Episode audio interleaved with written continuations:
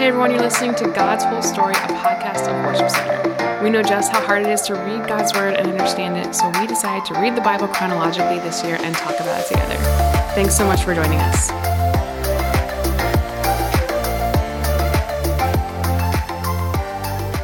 Hey, everybody, welcome to God's Whole Story. My name is Ryan. I'm here today with Chris and Josh. Hey, guys.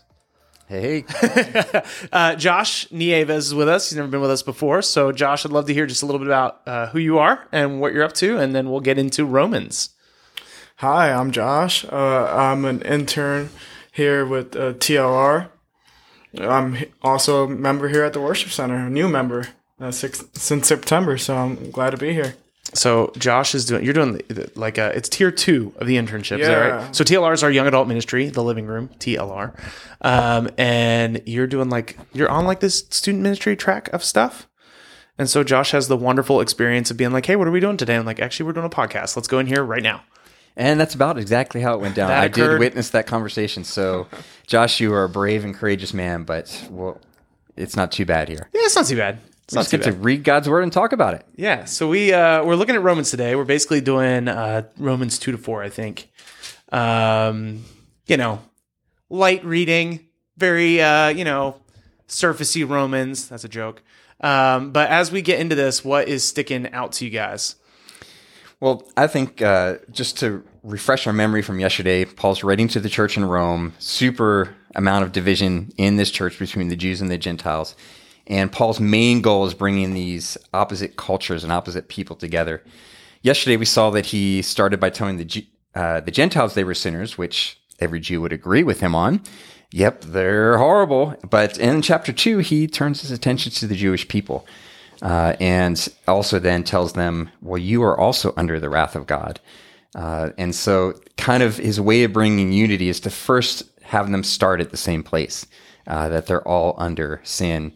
Uh, and then very quickly after he points that out to the Jews, he then gives several quotations from the Old Testament and things just really painting the picture that everyone is out under the power of sin. Uh, so Paul's way of bringing about unity, his conflict resolution method, is to tell everybody they're sinner. and uh, Paul seems like a real low key guy, right? it, I mean, it seems like it has some effect. Uh, just look at like just the strong like he makes some very strong statements. Uh, verse chapter two, verse four. Don't you see how wonderfully kind, tolerant, and patient God has been with you? Does this mean nothing to you? Can't you see that His kindness is intended to turn you from your? It's like it's like a backhanded compliment, sort of like, wow, God is so gracious and patient, especially with you guys. uh, I always like to think of the book of Romans as like you've got these two groups of people and they're all hearing everything. Yeah, So that whenever he's directing his attention to the Gentiles, the Jews are like, yeah, yeah, oh man, get him, Paul. But it's like then, you know, when Paul turns to the Jews, it's like, ouch, you know, and even this phrase here was like, they would have often said like the gospel came to the Jew first, like we are the chosen people. And then Paul actually says, well, wrath is going to come to the Jew first and then the Gentile, which, I mean, that's just, that, that's not your average Sunday in church, probably. he's a real seeker sensitive guy, Paul. Uh, Josh, what's some of the stuff that stuck out to you? Yeah, going back to Romans 3, uh, you know, he was talking about how no one is righteous. And, like, he goes on to say, uh, no one is righteous, not even one. No one is truly wise. No one is seeking God. And, you know, he just goes off on a tangent, just being brutally honest. And I, I'm sure that people, like, read this and pe- people are reading this and were just, like, arguing or they, they felt some type of way when they read this, like, saying, well, I'm righteous. Uh, well, I'm wise, and like, what are they really basing that off? Are they basing it off just like uh, their experiences? Are they basing it off just uh, just things that they learned throughout life? But like Paul is just like he's just kind of dry. He's just saying uh, no one is righteous, you know, not you, not you, not me, not you. Uh, no one is wise, not you, not you, not you, you not you, not you. And I'm just um trying to gain a perspective of like the people, or just like imagining what how the people really felt, because I'm sure people like read that and just like felt some type of way, or just like st- c- cut out once they started reading reading that, you know. Which, yeah, I mean, he's definitely kind of leveling the playing field. Yeah. But then the cool thing is, right following that, he he does talk about how to become righteous.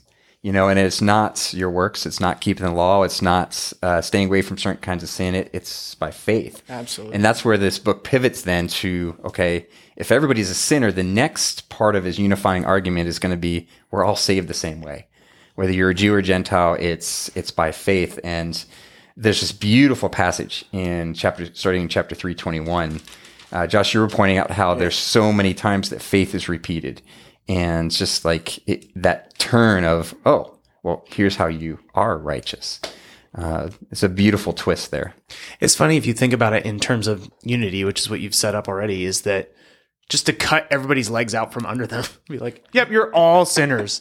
It's like it probably lets the air out of the room. But then it's like, hey, you know what? Let's elevate Jesus and the way that our faith in Christ, our faith in God's provision, um, has a way of uniting all of us. It's it, it's it's sort of like, man, you know, this is kind of goofy, but like you know how like you you go to boot camp, like you join the military, you go to boot camp. They break down who you are so that they can build you up as part of the community. It's like Paul kind of has this similar mindset of like, hey, let's just break everybody back down to the like the mere basics, and then let's build up your faith together, so that you have like this new identity of like part of the church, not not in these Ev- weird. even if we look at that through a discipleship lens or a, a growth it that i mean there is that is how discipleship works. Like Yeah. we have to admit there's a problem. We have to admit there's a need. We have to admit we're broken before we can actually get help. Yeah, and like Paul, I, I mean, just Romans is brilliant. In he how he's establishing the baseline that's you know,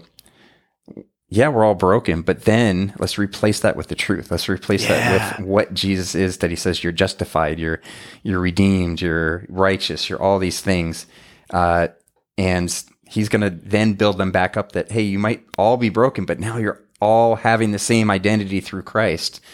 And so that's another band that they can rally around for equality. What a timeless truth actually. Like just as you're talking i'm like man think of all the different ways even in the faith community right now that we elevate ourselves over each other. What a great time for us to have our legs cut out from under us and be like you know what? You're actually all sinners. Jesus is the way the truth and the life. And that's how we find community to just be like you know what? I fall short of the glory of god and i need the the grace and forgiveness of jesus to be restored to god. And I'm like that, and you're like that, and you're like that, and that's why the church is the church. Um, man, unifying to the Romans, maybe unifying to all of us as well. Yeah, and then chapter four, I think he puts such a like he gives them an actual example of this in action. Yeah. Uh, I mean, for the Jews, if you're going to convince the Jews of this, Abraham's the guy you got to use, so he's going to do that. Um, but then, even just the fact that you know he goes through methodically and saying, "Look, we know that Abraham's such an awesome guy, but was it was it because he was obedient? Was it because he he got his son circumcised? Like, no, it was actually by faith. This happened first, and then he actually, I think, goes on and proves it uh, because he starts uh, reminding them of Abraham's life, and he actually even pulls out a reference of when he says, you know, Abraham did not weaken in faith when he was about 100 years old, when he considered his body, which was as good as dead. If you do a quick trip back to Genesis, Abraham actually fell on his face and laughed at that moment in time. So it's like, how can Paul's kind of seen a different picture here? But I think the point that he's making here, Genesis is about history, Genesis is the facts. But the point he's making here is just how real faith is and what it accomplishes. That, yeah, Abraham fell on his face and laughed, which probably broke a couple of the commandments. But because of this faith that he had, it's almost as if that never happened through the eyes of righteousness. And it's just for whether it's for the Jew or the Gentile, like this new identity they have is so real uh, that it completely they're a new creation. They're it's not the old that's there anymore. Uh, and just what a great example of it using Abraham. So, speaking of going backwards to make a case forwards, um, Paul's expert at that, especially when he's talking to a Jewish audience. Um, but I was looking at um, it's Romans two twenty eight um, to the end of the chapter, I guess. Um, for you are not a true Jew just because you were born of Jewish parents or because you've gone through the ceremony of circumcision. No, a true Jew is one whose heart is right with God. A true circumcision is not merely obeying the letter of the law, rather, it's a change of heart produced by the Spirit. And a person with a changed heart seeks praise from God, not from people. Um, sometimes you can look at this circumcision of the heart idea and assume it's like a Pauline doctrine. Like it's very cool how Paul just like turned this all on its head and said like, "Hey, circumcision is of the heart." It's a Jeremiah doctrine. it's actually throughout. I mean, Yeah. it's, it's in Deuteronomy 30 Yep. as well. Um, that circumcision is of the heart, and it's. I think actually, if we if we look at this and we see it as like a New Testament idea or a Paul idea, we actually lose the rich history that is all throughout the story of the Bible. That God actually doesn't care about your outward signs of obedience; He wants inward signs of obedience. And even look at the nation of Israel. It was never just because just because you were born with the right passport, you were golden. Like there was Oh, always the faithful and always the unfaithful. And all throughout the pages of scripture, there was this remnant, the few that were faithful. And we're just really seeing the same thing here. Yeah. Uh, that Paul's saying, hey, if if you're Jewish and you have faith, well then good. But if you're Gentile and you have that same faith, equally good. Fantastic. Yeah. I love that. I love the, the like the all saving nature of Jesus that it like transcends culture, um, requires faith. Definitely requires faith, but it transcends everything else. Uh, guys, Uh, I hope you're enjoying Romans. I think we're enjoying Romans. So we'll see you again tomorrow. Bye.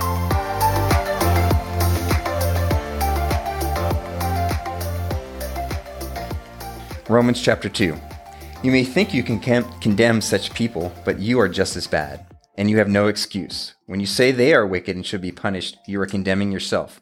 For you who judge others do the very same things. And we know that God, in his justice, will punish anyone who does such things. Since you judge others for doing these things, why do you think you can avoid God's judgment when you do the same things? Don't you see how wonderfully kind, tolerant, and patient God is with you? Does this mean nothing to you? Can't you see that his kindness is intended to turn you from your sin? But because you are stubborn and refuse to turn from your sin, you are storing up terrible punishment for yourselves. For a day of anger is coming when God's righteous judgment will be revealed. He will judge everyone according to what they have done. He will give eternal life to those who keep on doing good, seeking after the glory and honor and immortality that God offers. But he pour out his anger and wrath on those who live for themselves, who refuse to obey the truth and instead live lives of wickedness. There will be trouble and calamity for everyone who keeps on doing what is evil, for the Jew first and also for the Gentile. But there will be glory and honor and peace from God for all who do good, for the Jew first and also for the Gentile, for God does not show favoritism. When the Gentiles sin, they will be destroyed, even though they never had God's written law. And when the and the Jews who do have God's law will be judged by that law when they fail to obey it. For merely listening to the law doesn't make us right with God. It is obeying the law that makes us right in his sight.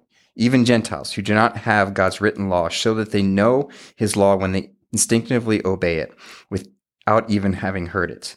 They demonstrate that God's law is written in their hearts for their own conscience and thoughts uh, either accuse them or tell them what they are doing right, that they are doing right. And this is the message I proclaim that the day is coming when God, through Christ Jesus, will judge everyone's secret sin.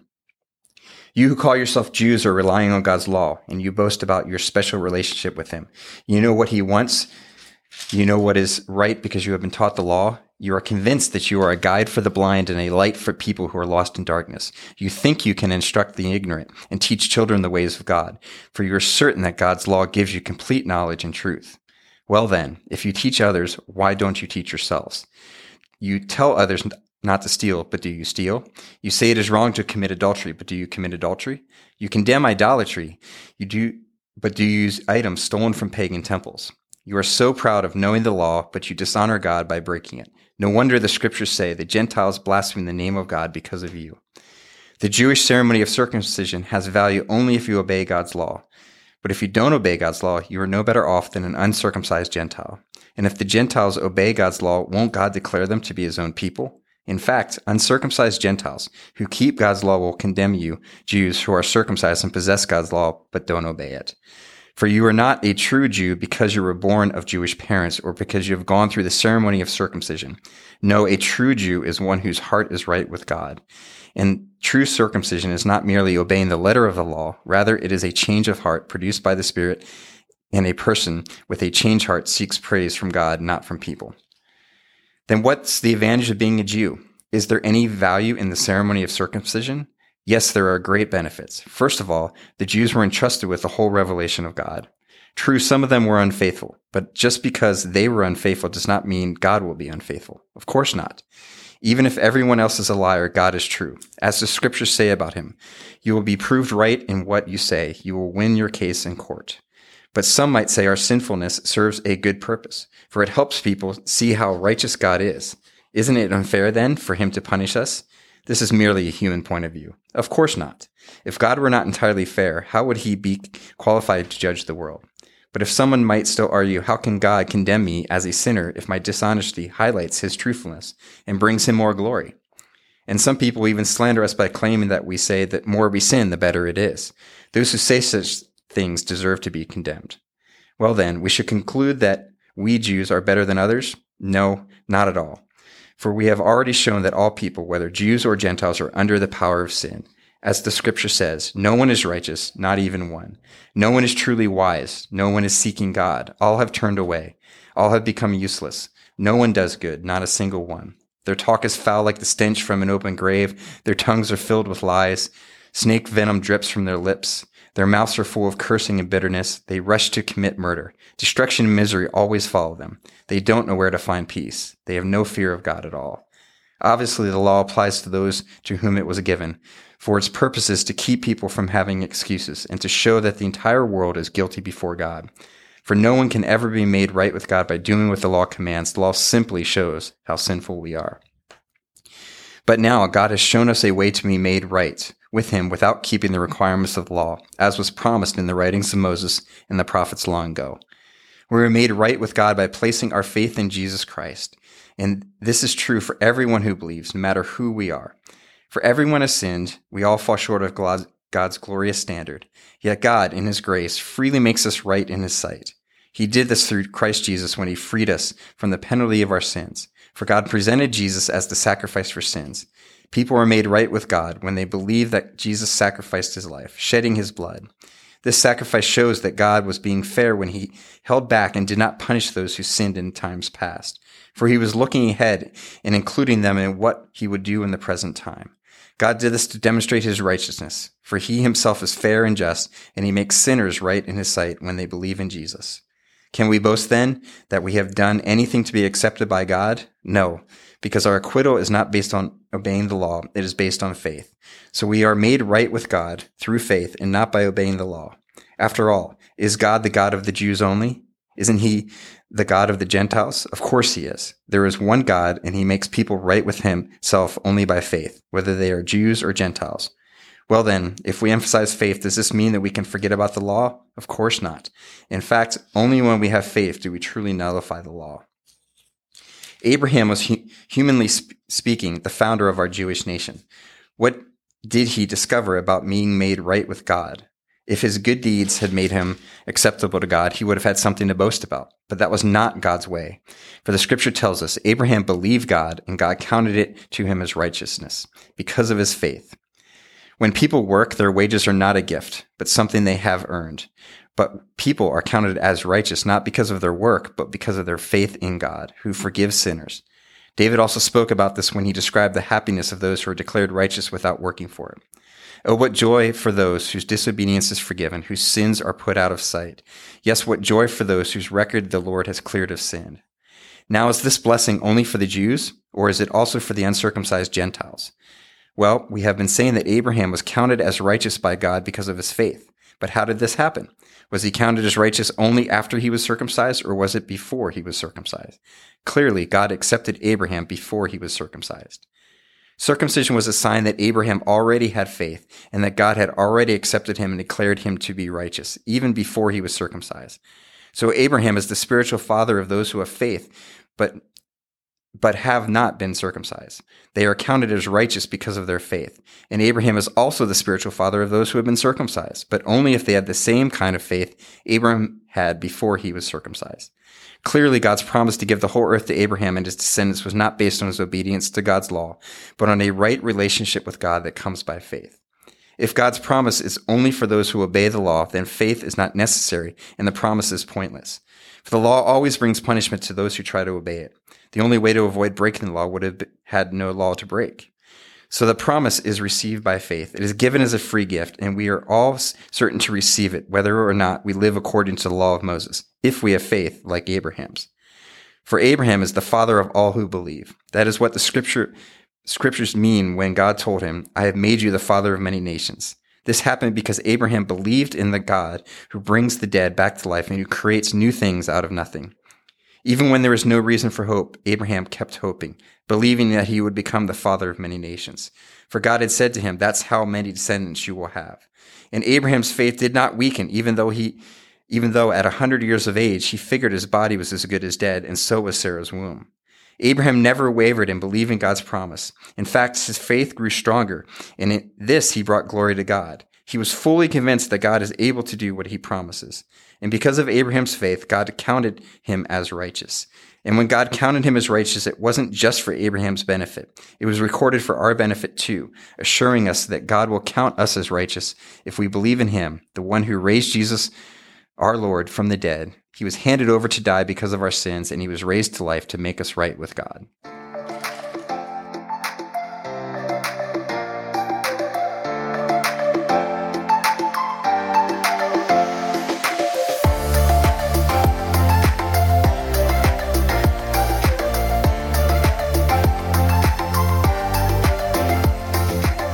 Hey guys, this is Ryan, and I hope you are getting a lot out of God's whole story. Uh, it means a lot to us, even as we are reading through God's Word every single day in the order that it happened. Um, if you want to go ahead and follow us, you can find us on Instagram and Facebook at God's Whole Story Podcast. Uh, we would love it if you would share this thing with your friends or people that you know, or just share what's sticking out to you. Uh, you can either send us a DM or you could actually email us at podcasts at worshipcenter.org. You can email us if you have any questions, if something stuck out to you, if you'd like us to pray for you.